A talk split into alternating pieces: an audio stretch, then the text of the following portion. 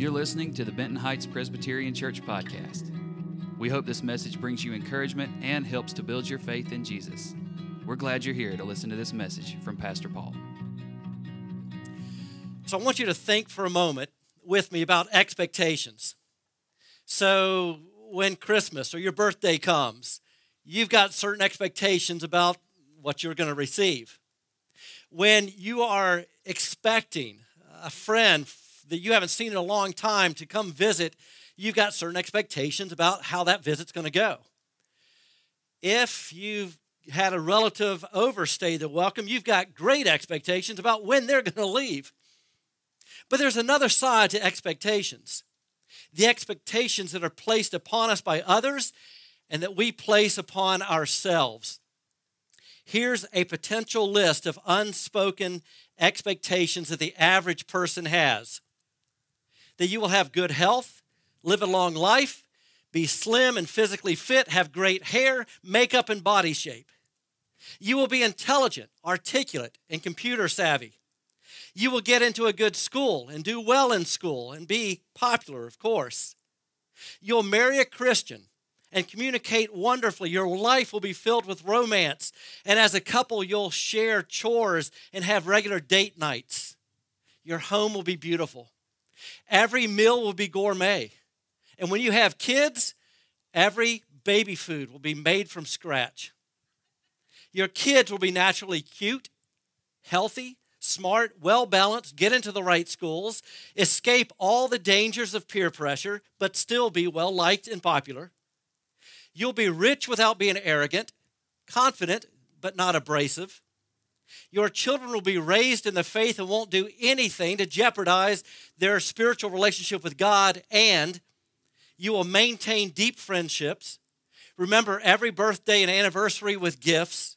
Keep in touch with old friends. Come to Bible study. Stay relaxed, friendly, and outgoing. Did I leave anything out? All of these expectations are the result of voices that have been speaking into our lives throughout the years. There are other voices that speak to shape our souls as well. Some of those voices are voices of affirmation, like, I believe in you. You're important to me. I know you can do it. I love who you are. And others are voices of condemnation. You're an idiot. You'll never amount to much in life.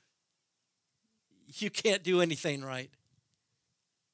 And painfully, some of those negative voices have come from the home. A demanding parent, a demeaning sibling, a jerk of a husband or wife, or a parent or a spouse who wasn't demanding, they were silent. So you never heard any affirmation or love. Add to that all the voices that you hear on TV, social media, work, so on. All of this to say, there are a lot of noises competing for our attention. Out of all those voices, what if the voice that was booming most in our heart and mind was the voice of God and we could hear it clearly? What if during the course of every day you recognize and respond to God's voice speaking directly to you? Do you think that might reorient your everyday? So, how can you hear the voice of Jesus, our shepherd, and lock into that voice and be able to follow through? That's what we want to talk about this morning. So, what we are speaking of are being fully devoted disciples of Jesus Christ. That means knowing his desires and following through. It means we pick out his voice among all these competing voices and we don't veer from where our shepherd leads. Jesus had some pretty profound things to say. Listen to how he describes his relationship with his disciples. This is found in John chapter 10. He says, I am the good shepherd. I know my sheep, my sheep know me, just as the Father knows me and I know the Father. My sheep listen to my voice. I know them, and they follow me. In the Greek language, the word that Jesus uses for know doesn't simply mean to be aware of, it, it, it speaks of an intimacy, a relationship based on trust and safety. Around here, we've talked a lot about being a revitalized church, about what it means for each one of us to be a disciple of Jesus Christ. How do you know if you are one? How do you really know? What's the indicator? Well, according to Jesus, the key indicator is if we're listening to his voice and following through. You see, a disciple is, some, is simply a student or an apprentice to someone. And it was quite easy to tell in the first century if somebody had that kind of relationship with Jesus. Disciples like Peter, James, and John, they made a, they made a decision to spend every day with him, to learn how to be like him. They watched him, studied him, talked to him, worked with him. He invited them to be his students, his disciples, his friends. That's how they spend every day. Now, it's important to understand that they did the same thing that everybody else did. They ate, they prayed, they, they worked, they learned. They just did it all with Jesus. And they couldn't believe they got to do that sure, they gave up some things. They gave up jobs, family, friends, leaving them behind on a lot of occasions. They gave up security, but they did it all with great joy. Now, for the disciples, the worst day of their life was Good Friday when Jesus died and they thought their lives died with him. The greatest day of their life, Easter Sunday, when Jesus came back to life his final words recorded in the Gospel of Matthew are these Surely I am with you always to the close of the age. Always. You see, Jesus is saying that nothing, not even death itself, could keep his friends from being with him always. And that promise of Jesus is just as true for you and me today. If you've asked Jesus in to be your forgiver, to be the one who wants to lead every aspect of your life, that is, your Lord and Savior, then you can be assured that He is with you and will never leave you. Not only that, He desires to be in a conversational relationship with you. You know, it's both strange and scary that in many Christian circles, the whole idea of God speaking to us has lost its, its, uh, its attachment for us. In fact, it can be a little bit unnerving to think that God could actually speak to us, that we could hear from God. So, like a little child, we kind of put our fingers in our ears and make noise with our life so that we can't hear his voice. But what if we actually desired to hear his voice? We think there's too much in the way.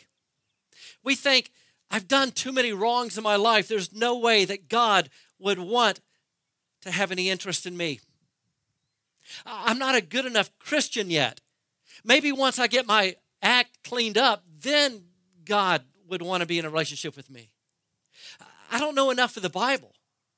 Maybe when I know more, then might God choose to speak to me, God wouldn't be interested in me. I haven't done much in my life.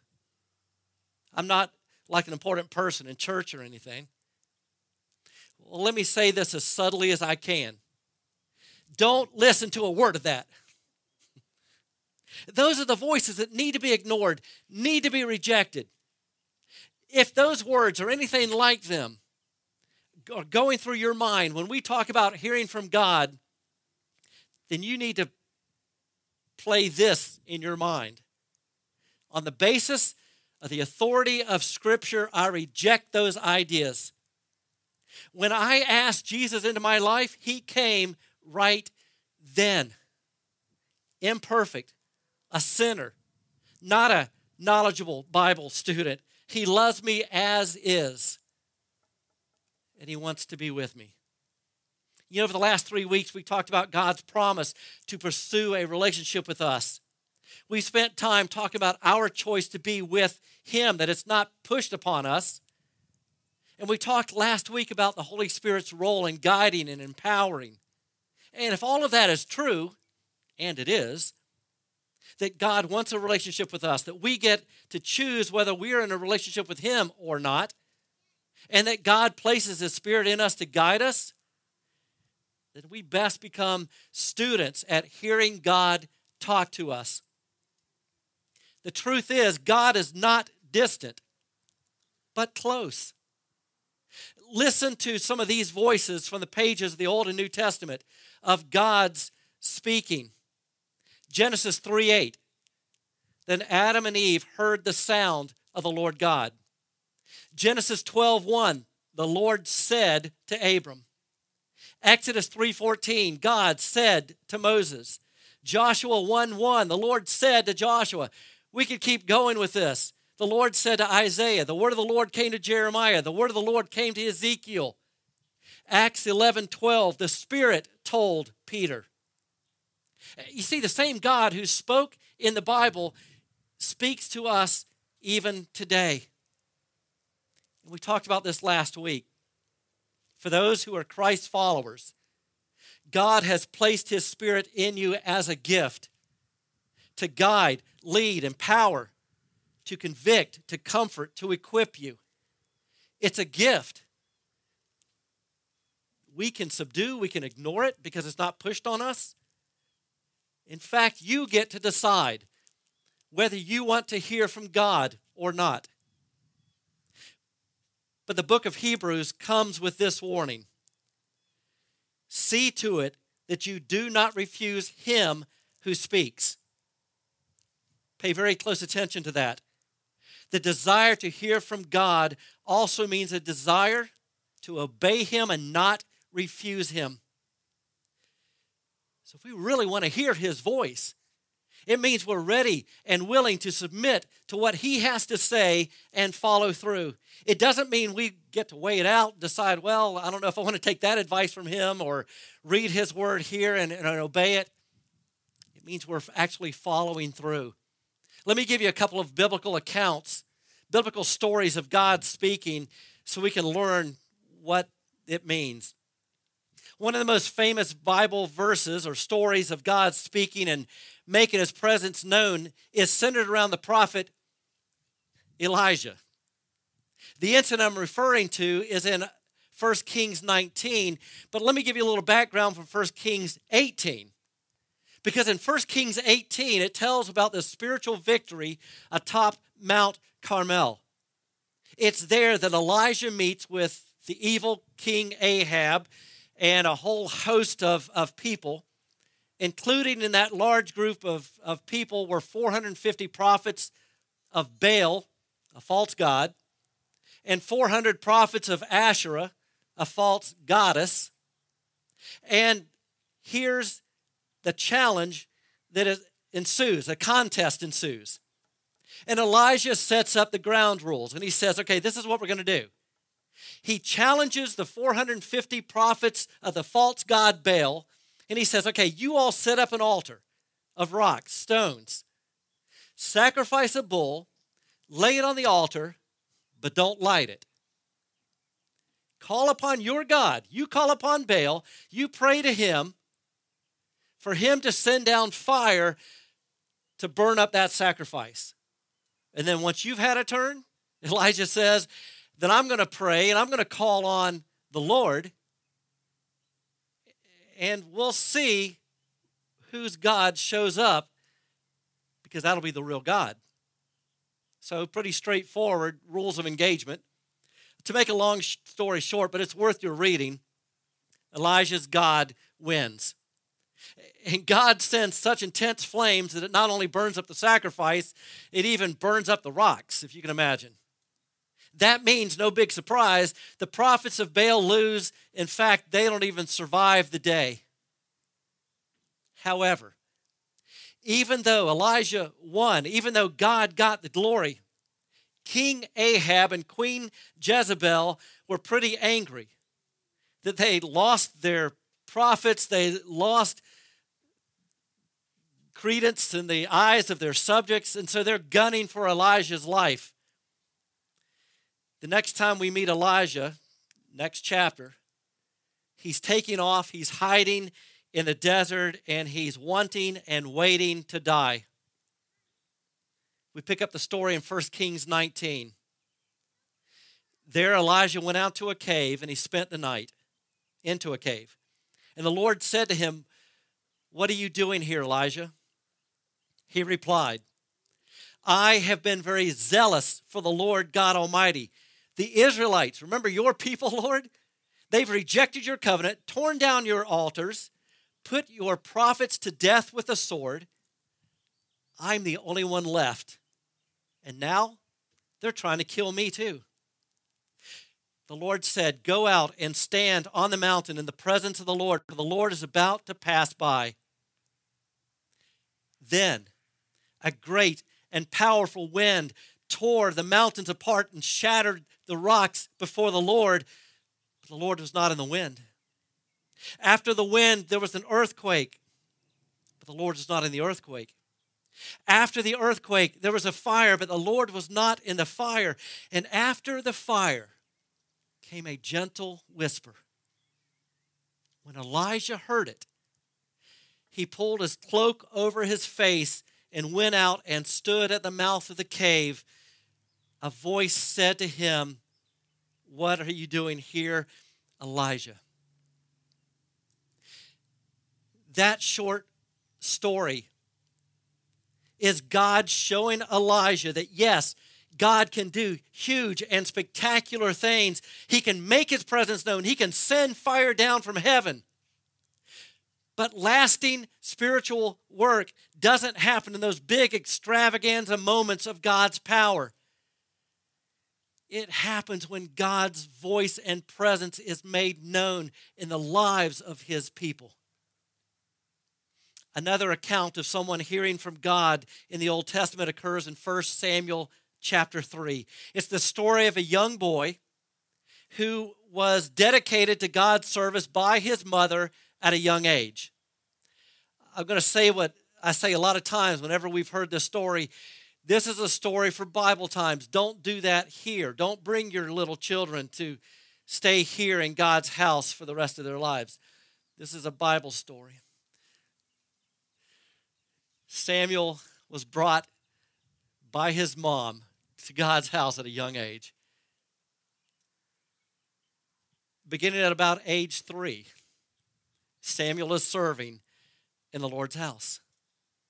Eli is the high priest at the time, and Eli and God are helping little Samuel grow up. Uh, one night, Samuel is lying in bed and he hears his name called.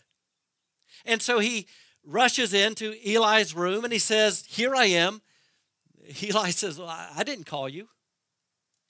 Samuel goes back to his room. Second time, it happens again. He rushes into Eli's room. I didn't call you. Finally, Eli realizes what's taking place. But here's what we know 1 Samuel 3 7.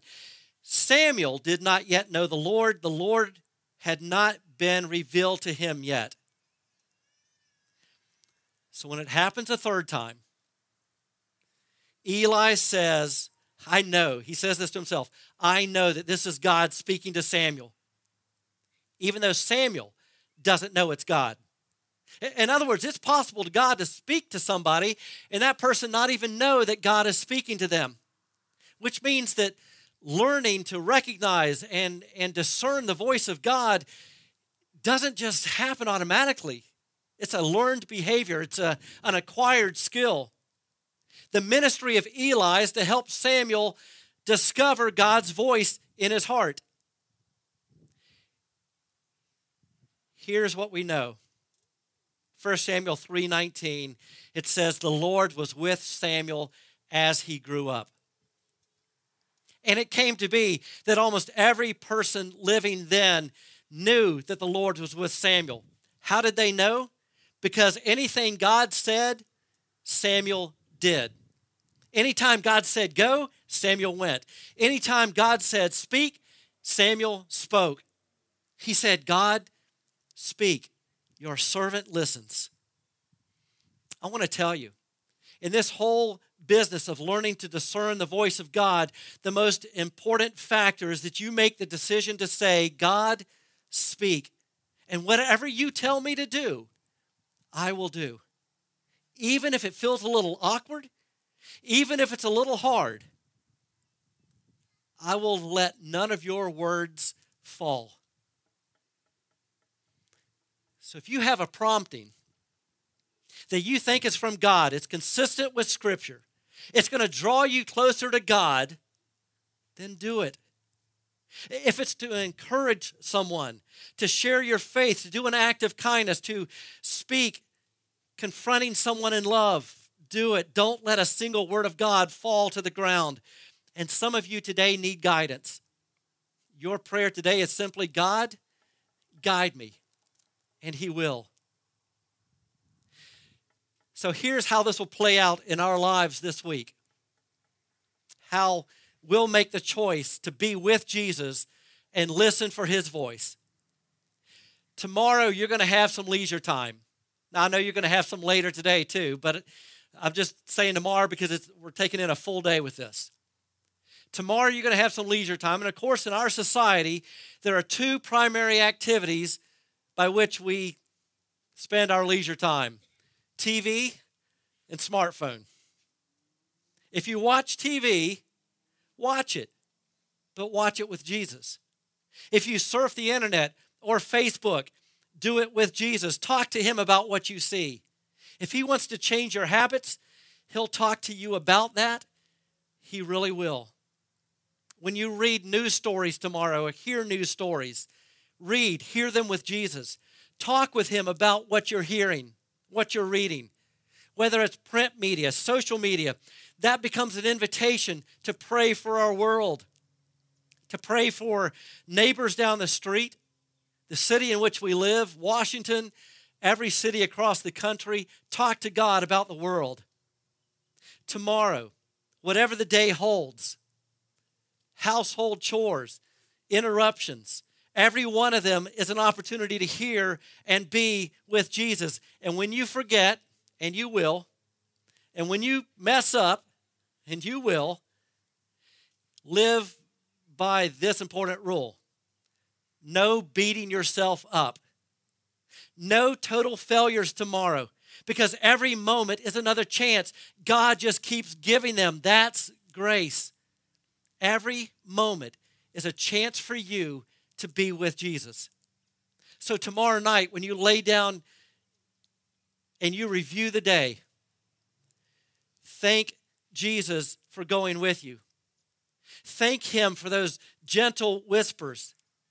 Remember the moments that you heard His voice. Decide if you want to spend another day with Him on Tuesday and invite Him in because He would love to But one thing you must do is decide. You will not accidentally fall into this way of life. You will not just drift into this way of life. You have to consciously make that effort. Decide. And I'm going to give you a moment right now to decide. And I want us to all, if you will, just bow your heads and close your eyes just for a moment. And the first question is this do you know Jesus? I mean, have you given your life to Him? You can decide right now to do that. This is the first and most important decision. You realize that Jesus wants to be in a relationship with you. You need His love, His forgiveness. You need a new start. You can say, Jesus, I know that you died on the cross in my place for my sins. Thank you for caring about me so much. I now surrender my life to you.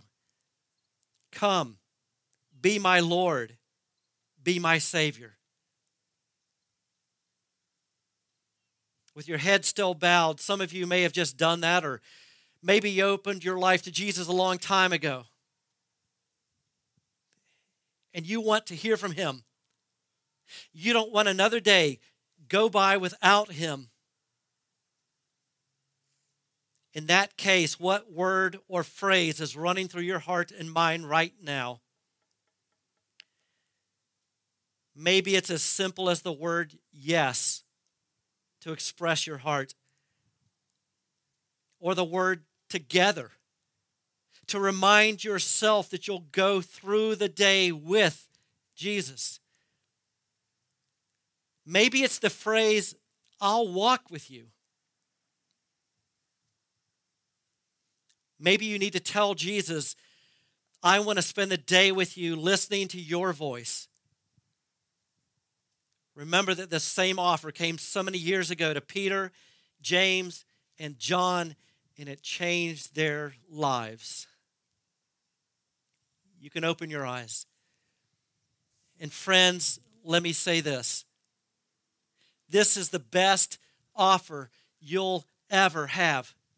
You will never in your life, no matter what happens, it doesn't matter how much money you make or what ladder of success you climb, you will never have a better offer than this one. And people miss it all the time. Some people go throughout their entire lives never giving into it, never taking this invitation from Jesus. It's your day. Don't miss it.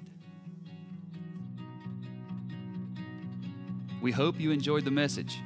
You can connect with us on Instagram, Facebook, our website, bhpres.org, and subscribe to our YouTube channel to stay up to date on all our latest content.